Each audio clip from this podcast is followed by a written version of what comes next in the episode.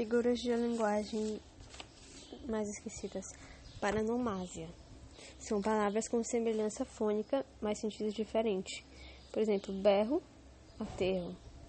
Eles têm erro iguais, percebeu?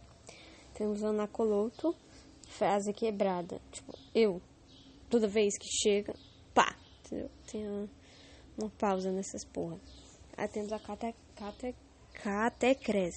Uma palavra empregada, com sentido diferente. Exemplo, braço da cadeira. A cadeira tem braço? Não, entendeu? Palavra empregada com sentido diferente.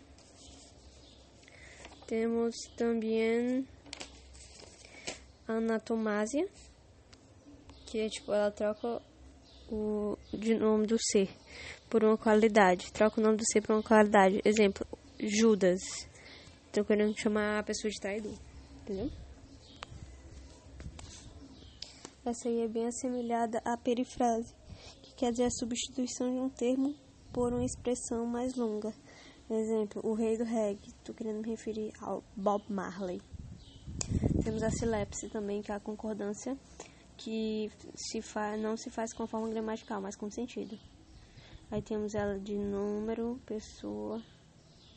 Por exemplo, hum, pessoa aqui, os brasileiros somos lutadores. Somos lutadores, não está na concordância certa. Entendeu? Próxima, hipálage.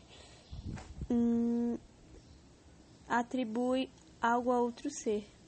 Por exemplo, as vizinhas da janela são fofoqueiras. As vizinhas que são fofoqueiras, não a janela, entendeu? Palas. Hum. Litotes afirma algo pela negação do contrário. Por exemplo, ela não é bonita, então quer dizer que ela é feia. Lilotes. Hum. Agora temos a anta na classe diáfora. Trocadilho de palavras. Temos a diácope, repetição de palavras com intercalação.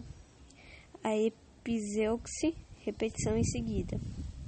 O quiasmo, frases inversas. Por exemplo, ele me abraçou e eu o abracei. Quiasmo, frases inversas. Siquese é um hiperbato exagerado. Inversão de ordem.